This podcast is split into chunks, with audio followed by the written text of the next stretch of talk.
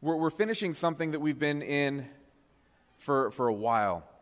But as we finish this, there's something that I, I want to, I just want to mention uh, before we pray and then get started. There is a lot of felt experience as it relates to what the church is, who the church is, and who we are in relationship to the church. My hope is that, that when we finish today, at the very least, we all have an understanding of, of who we are as the church and who the Billings Vineyard is, and also how you are a part of the Billings Vineyard as the, the wider body of Christ. One of the things that, that you see on the, as you come in every Sunday is a giant sign that says, Welcome home. Uh, that sign is either uh, a welcome, encouragement, and, uh, and bringer of peace, or it's a fantastic lie. And so, what I, our goal is this morning is to identify where we fall on that spectrum and deal with it. So, let's pray. Holy Spirit, we acknowledge your presence here. And even when we say, Come, Holy Spirit, we know that you were here first, that you've been at work long before we got here. And so, Father, we pray that, that you would connect us to that work now. I pray that, that you would put your finger on all of those things, all of the experiences that we've had, the journey that, that we have had with church, for those that are just beginning their journey, to those that have been on the road for a while. I pray that we would connect with your glory through Scripture this morning. And I pray that at the end, we would be a church made in your image, doing the things that you do, and caring about the things that you care about. In Jesus' name, amen. All right, well, this morning we are talking about glory released. So, for the past four months, four months, man, January was four months ago. That was, man, I'm uh, uh, also January was four months ago. I'm, I'm, saying that just to set that in my mind because I feel justified in uh, the, the knowledge that it should be warmer right now than it has been. So I'm just going to let that kind of sit out there and then kind of maybe continue this morning now that I've gotten to say that. But for the, the past four months, we've been on like a really fast and furious journey through the Gospel of John, and we've been following the thread of glory that permeates the narrative of the life and ministry of Jesus Christ. Now, during this journey, we have continued to return to this definition, the way that we identify glory as the weighty, felt presence of God that's realized through Jesus, who is the self expression of God to his creation. And so, this weighty, felt presence is the way that we finish with the Gospel of John, looking for this in this final interaction between Jesus and his disciples. Now, the storyboard of, of this experience that we've had from January forward, um, we, we, saw Jesus reveal his glory uh, to the people that chose to follow him by meeting them where they were. By closing the gap, when they chose to follow Jesus, we saw Jesus actually close that gap between him and those that chose to follow him. He also demonstrated his love by seeing beyond the false front that those individuals utilized to cope with the world and their experiences with life. He saw through the false narrative, he saw through the false front, he saw through the mask of brokenness. He revealed the reality that his glory could and would lead to healing, but not a healing to be better especially not a healing to be better at the rat race of life, but a healing that would allow us to leave the rat race altogether, to leave methods of competitive survival, and allow God to be in the place designed by God as the center of our order. We also saw how glory was replicated as those that experience glory pass on glory to others by taking on the mantle of Christ and doing for others what was done for them. And we know that also with, with ourselves, that, that, that we, are, we, we have glory to us, but then also glory through us as we care about the things that Jesus cares about and we begin to do the things that Jesus does. We celebrated Holy Week last year, or last week, also last year. We celebrated a couple of, you know, handful of times, right? We celebrated Holy Week and we marked the courage, the authority, the submission, the obedience, and the protective love that's exemplified by Jesus as he chose to go to the cross and answer for all of the sins of mankind. That event that we celebrated together last week gives weight to the presence of God, a weight of love that demonstrates humiliating sacrifice. The weight of punishment for sin placed onto Jesus, the weight of my sin placed onto Jesus, then given to me in the place of the weight of my sin is the weight of love that flows from this complete sacrifice of a God that meets me where I am. The God that sees me for who He created me to be. The God that heals me and then makes me righteous by taking the punishment that I deserve onto Himself. He gives me what I don't deserve. He gives me right standing with God right standing as God's chosen, adopted son. So today, we finish our study of glory by watching glory released by Jesus into those that are going to create the foundations of what we know as the church. This is our family history. This release of glory creates a dichotomy of relationship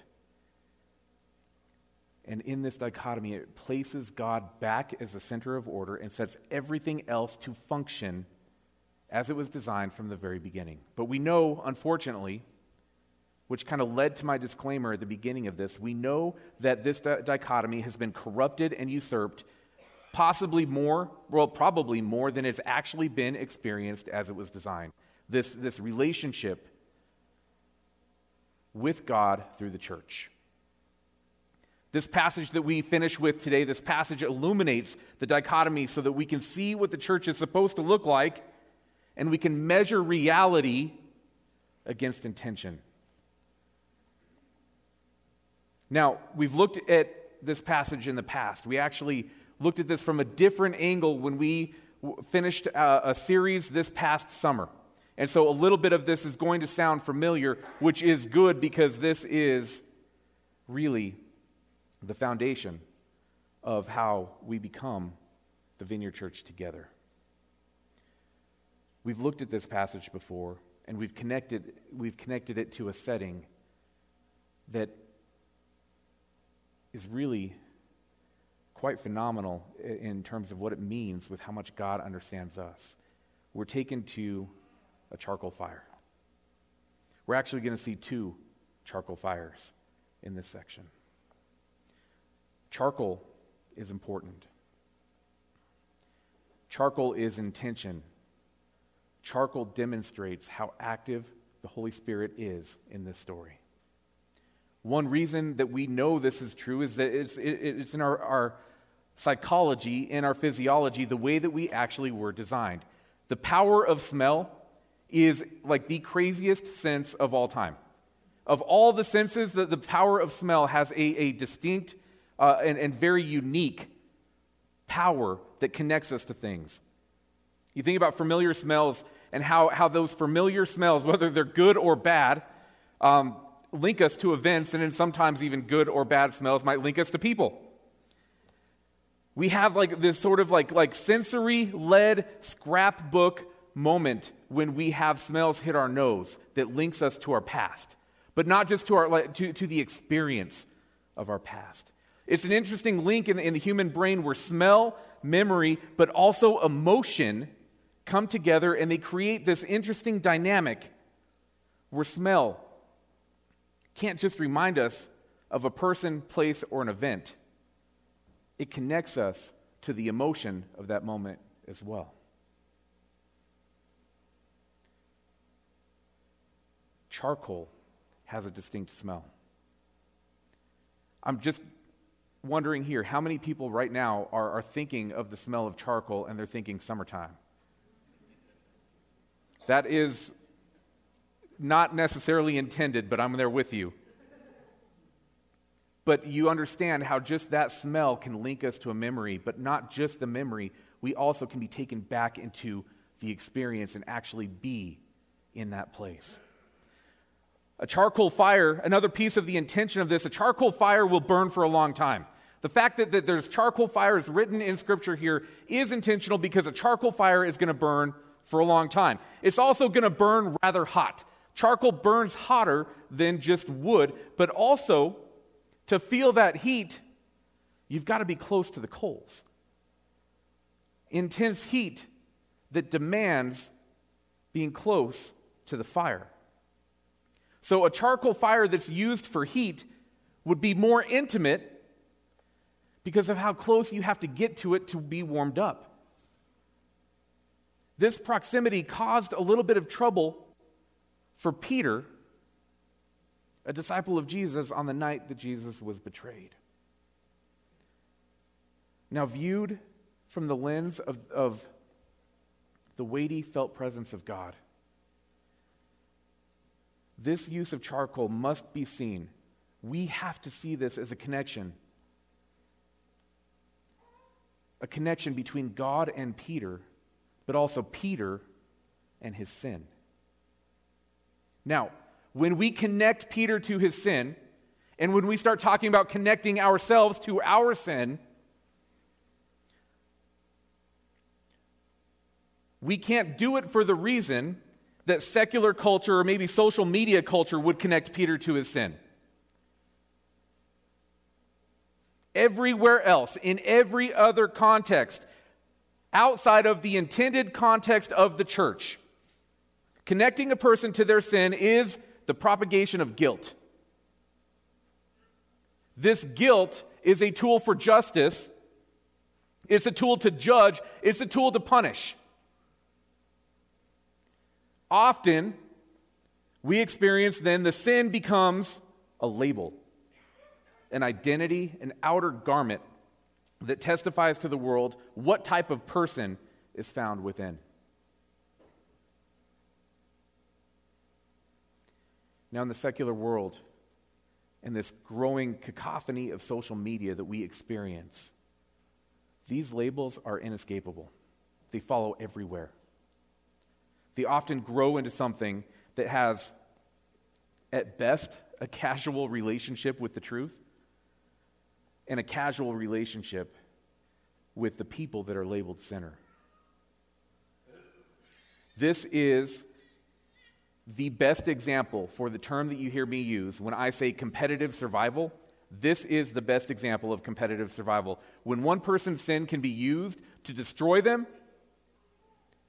especially if that destruction can obscure the sin of those that are doing the destruction.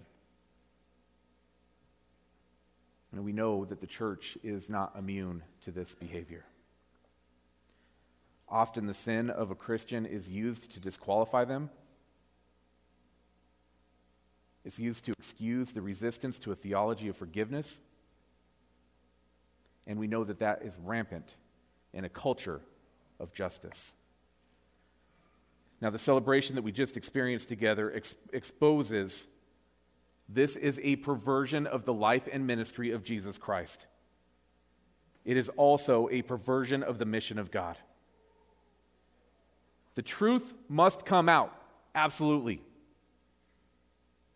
But that truth is that, that glory was released to us, and so glory must be released through us. What Jesus did was not just an act of love for me, but a demonstration of how I am to love others as a testimony to what Jesus did. Peter is our example of glory released, and it provides us with a fitting end to our journey through the Gospel of John.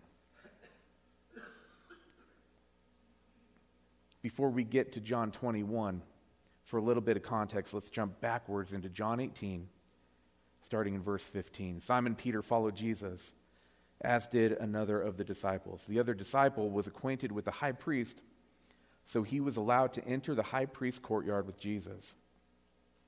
Peter had to stay outside the gate. Then the disciple who knew the high priest spoke to the woman watching at the gate, and she let Peter in. The woman asked Peter, You're not one of the man's disciples, are you? No, he said, I am not. Because it was cold, the household servants and the guards had made a charcoal fire. They stood around it, warming themselves, and Peter stood with them, warming himself. Jumping a few verses now into verse 25. We just saw the first denial of Peter on the night that Jesus was betrayed. Now we see the finishing of this act of sin. Meanwhile, as Simon Peter was standing by the fire warming himself, they asked him again, You're not one of his disciples, are you? He denied it, saying, No, I am not. But one of the household slaves of the high priest, a relative of the man whose ear Peter had cut off, asked, Didn't I see you out there in the olive grove with Jesus? Again, Peter denied it, and immediately a rooster crowed. A rooster crowed. Now, what we're dealing with here is one of history's first examples of someone that went through the relational steps of meeting Jesus went through the steps of knowing Jesus. Somebody that recognized that Jesus was the Son of God. Somebody that is becoming aware that salvation was through faith in Jesus. Somebody that is choosing to have faith in Jesus. But then, in a moment of trial, testing, hardship, that person chooses self over faith. So, Peter is a leader in the growing Jesus following community. He had proximity to Jesus. He saw firsthand the miracles. He was a witness to the healing, the deliverance. He was a witness to how nature responded to the words of Jesus Christ.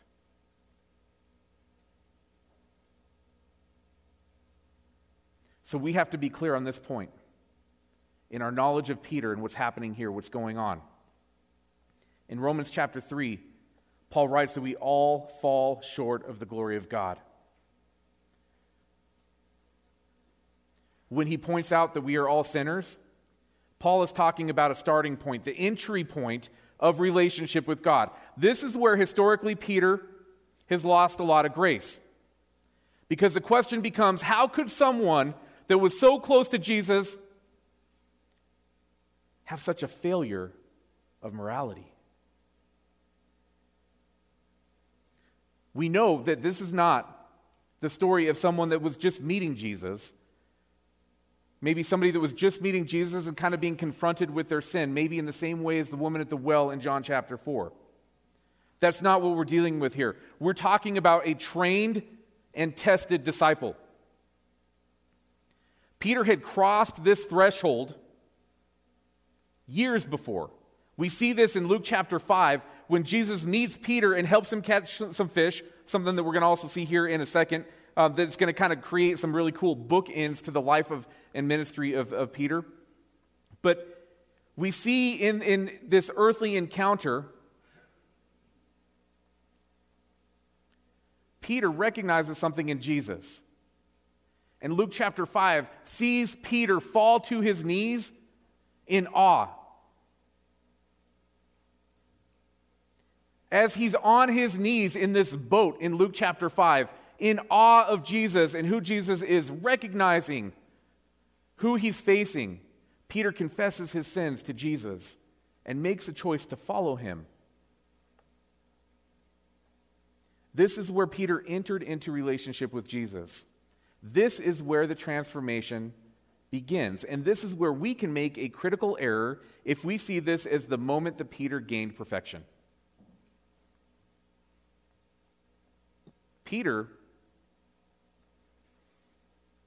is not a perfected work. Peter is a perfecting work. Even though he knew, knew, Jesus, even though he learned at the feet of Jesus, even though he saw nature respond to the commands of Jesus, he was still capable of moral failure. Now, what adds to this tragedy is that Peter thought that he was better than this.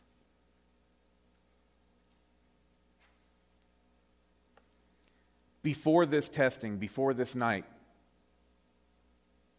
Peter had presented himself in a way that makes his denials seem even more egregious. He boasted about his faith. He even said he was ready to die for Jesus, and he actually did some things that show that that was true. But when given the chance, when presented with the opportunity to demonstrate where he was in this progression of perfection, he denied any relationship with Jesus. So, what happens to a follower of Jesus when they fail? What happens to a disciple? What happens to a leader? What happens to someone that, that intimately knows Jesus but falls into sin? In our culture, fallen Christians are disqualified. They're removed, they're excommunicated, and most tragically profane of all, they're eviscerated. I know I'm guilty of this myself. I've said things like, they should have known better. I've said things like, they should have been better. I've said things like, what were they thinking? I've said things like, they must not have been who they really said they were. And then after that, I'm also guilty of making everything that they did that was good, all of that, allowing it to be tainted by their failure, tainted by what they've done. And then also, based on that, the community that's supposed to love them, the community that's supposed to say, Welcome home, is no longer available to them. And I've been a part of that as well.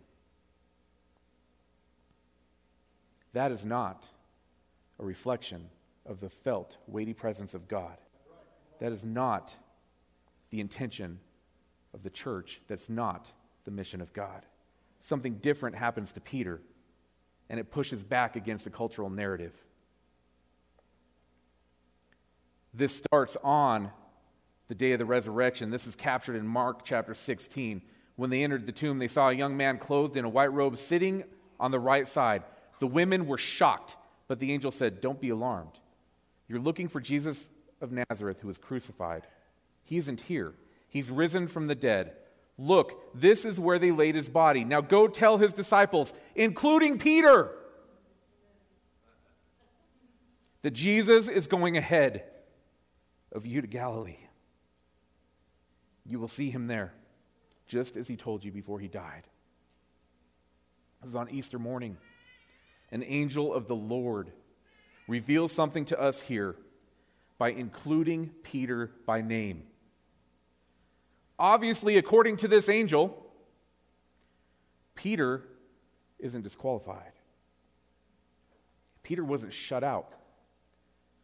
Peter wasn't eviscerated. Egregious sin, maybe the most egregious sin of all. Not that I want to create a hierarchy of sin, but this sin's pretty dang bad. He denied relationship with Jesus. Not just denied relationship, he denied anything. He denied all of it. He denied reality. He denied his identity.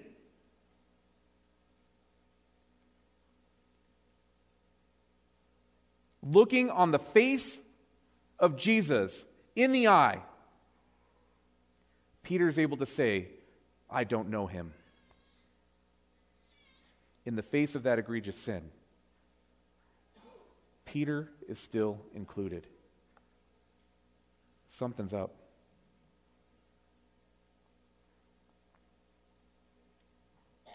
By one charcoal fire, Peter refused to even admit that he was an acquaintance of Jesus. Now, the second charcoal fire. Remembering how smell works. Remembering that as we go through this passage of John 21, the smell of charcoal would be activating the memory of Peter, connecting him to the last time that he smelled charcoal. In the presence of this second charcoal fire, with that smell activating memory and emotion, Jesus offers his response to the grievous sin that Peter committed.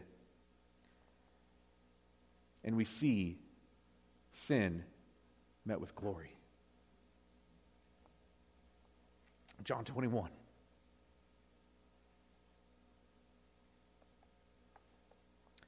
Later, Jesus appeared again to his disciples beside the Sea of Galilee. This is how it happened. Several of the disciples were there Simon Peter, Thomas, nicknamed the twin, Nathanael from Cana in Galilee, the sons of Zebedee, and two other disciples. Simon Peter said, I'm going fishing. We'll come too, they all said. They went out in a boat and they caught nothing all night. This is not the same as me saying I'm going fishing. This is not an activity of rest. This is not an activity of restoration.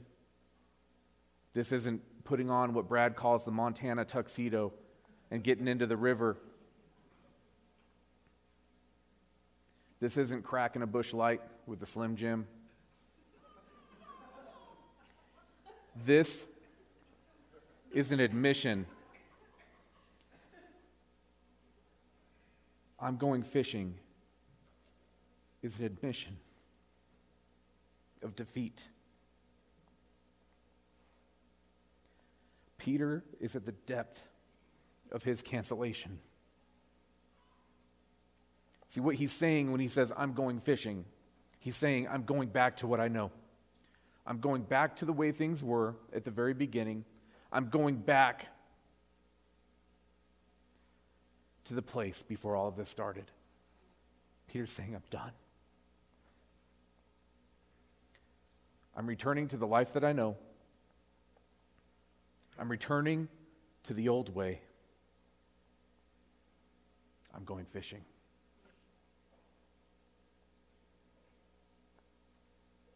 See, one element of the old way is something that we've talked a lot about in the book of John.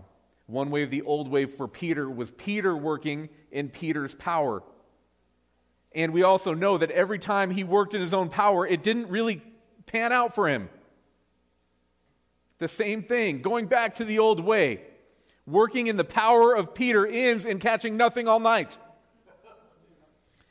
He can't do it himself. He returned to the old way and finds he can't do it himself. In his own power, Peter cannot achieve. When Peter is the center of his own order, Peter is not effective. And then Jesus. Verse 4. At dawn, Jesus was standing on the beach, but the disciples couldn't see who it was. He called out, Fellows, have you caught any fish? No, they replied. Then he said, Throw out your net on the right side of the boat, and you'll get some. So they did, and they couldn't haul in the net because there were, it was, there were so many fish in it. Then the disciple Jesus loved said to Peter, It's the Lord. When Simon Peter heard that it was the Lord, he put on his tunic, for he had stripped for work, jumped into the water, and headed to shore. The other stayed with the boat and pulled the loaded net to the shore. For they were only a few hundred yards from shore. And when they got there, they found breakfast waiting for them fish cooking over a charcoal fire and some bread. Peter, now with the bookends of relationship with Jesus the fish and the fire. Verse 10 Bring some of the fish that you've just caught, Jesus said. So Simon Peter went aboard and dragged the net to shore. There were 153 large fish, and yet the net hadn't torn. Now come and have some breakfast, Jesus said. None of the disciples dared to ask him, Who are you? For they knew it was the Lord. Then Jesus served them the bread and the fish.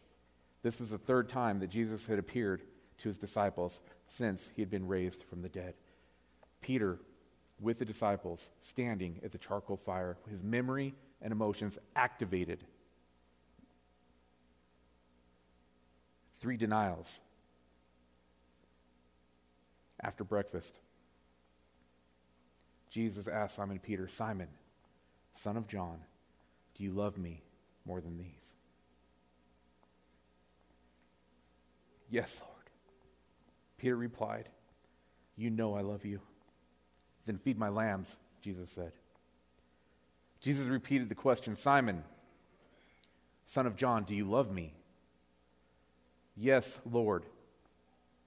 Peter said, You know I love you. Then take care of my sheep, Jesus said. A third time, he asked him, Simon, son of John, do you love me?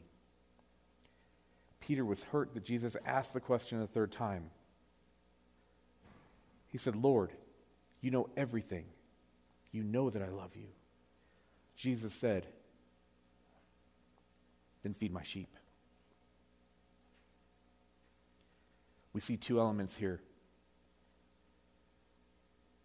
One is a removal of guilt, and then we see a restoration.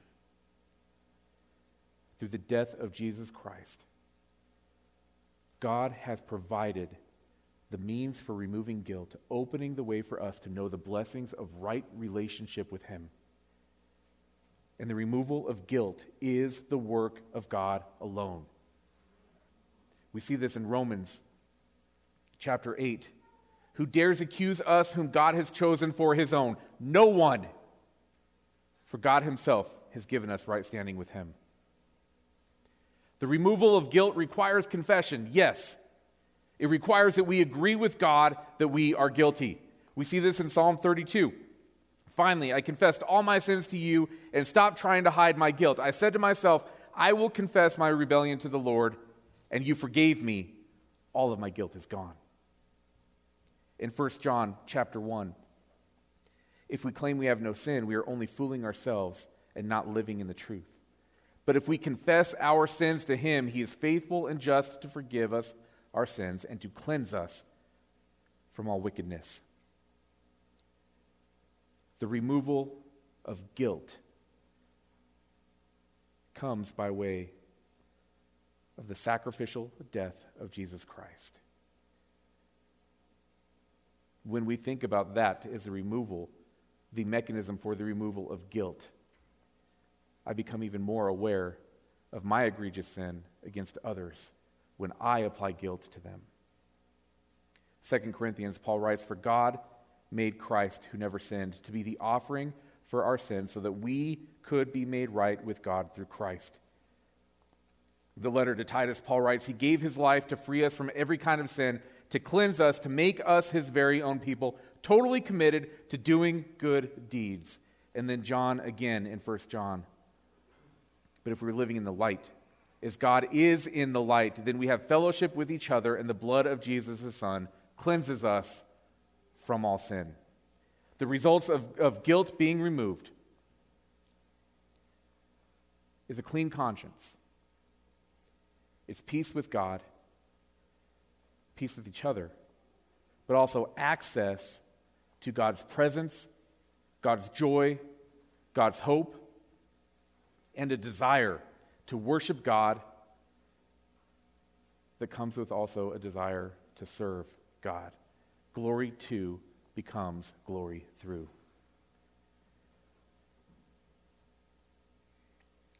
Feed his sheep.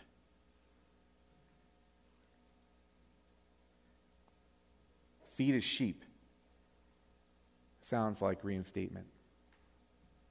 This is the weighty presence of God coming against the sin of Peter. Restoration is a resumption to a previous state or position. This is demonstrated in human relationships, but this is also demonstrated by God. In His love and grace, He restores fallen humanity and lifts up His people to their former place of service. Peter was brought back halfway. Peter was not brought back, but with a lesser role.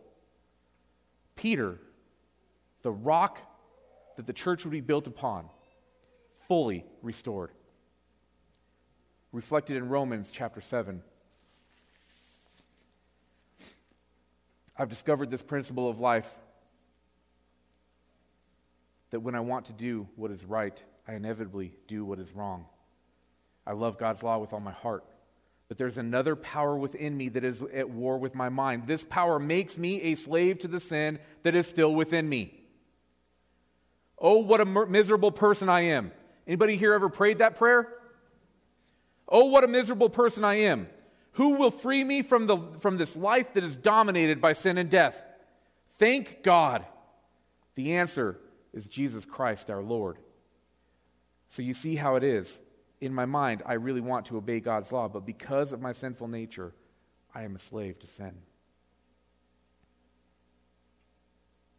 This being true means that the heroes of the faith throughout history, in a line that includes you and I, all need restoration, all require reinstatement. The basis of reinstatement is found in the reality that God does not remember sin. It's a distinct difference between the character of God and the character of culture. We see this in Psalm 103. He has removed our sins as far from us as the east is from the west. He has unfailing love for us. Lamentations 3 The faithful love of the Lord never ends, his mercies never cease, because his mercies never cease. Mercy can never cease to be extended by those that know Jesus and are called according to his purposes. That's the church. The courage, authority, submission, obedience, and protective love that is exemplified by Jesus becomes the task that we all share as we extend restorative mercy as our act of humiliating sacrifice. What was done for us becomes what is done through us.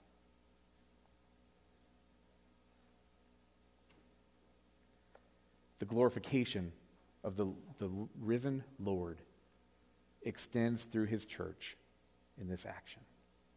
What Peter did was a crime against the Almighty, egregious, but it was also another moment in the journey of his life that brought him closer to the heart of God and made him a better leader. To understand mercy, to be able to operate with mercy. All of that is a result of having received mercy in the first place.